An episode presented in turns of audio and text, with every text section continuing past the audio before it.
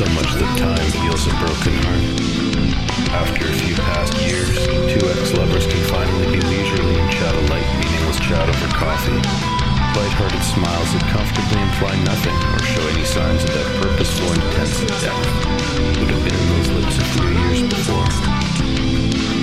It's not so much that time heals a broken heart, as much as it is that a broken given enough time, can bleed itself so dry you have to laugh at your naivety for even believing in love.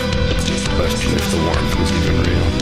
To strengthen what of you is left, assume it hadn't, and blame the notions and failure on your youth. It's not so much that time heals a broken heart, as much that time simply leaves you without one.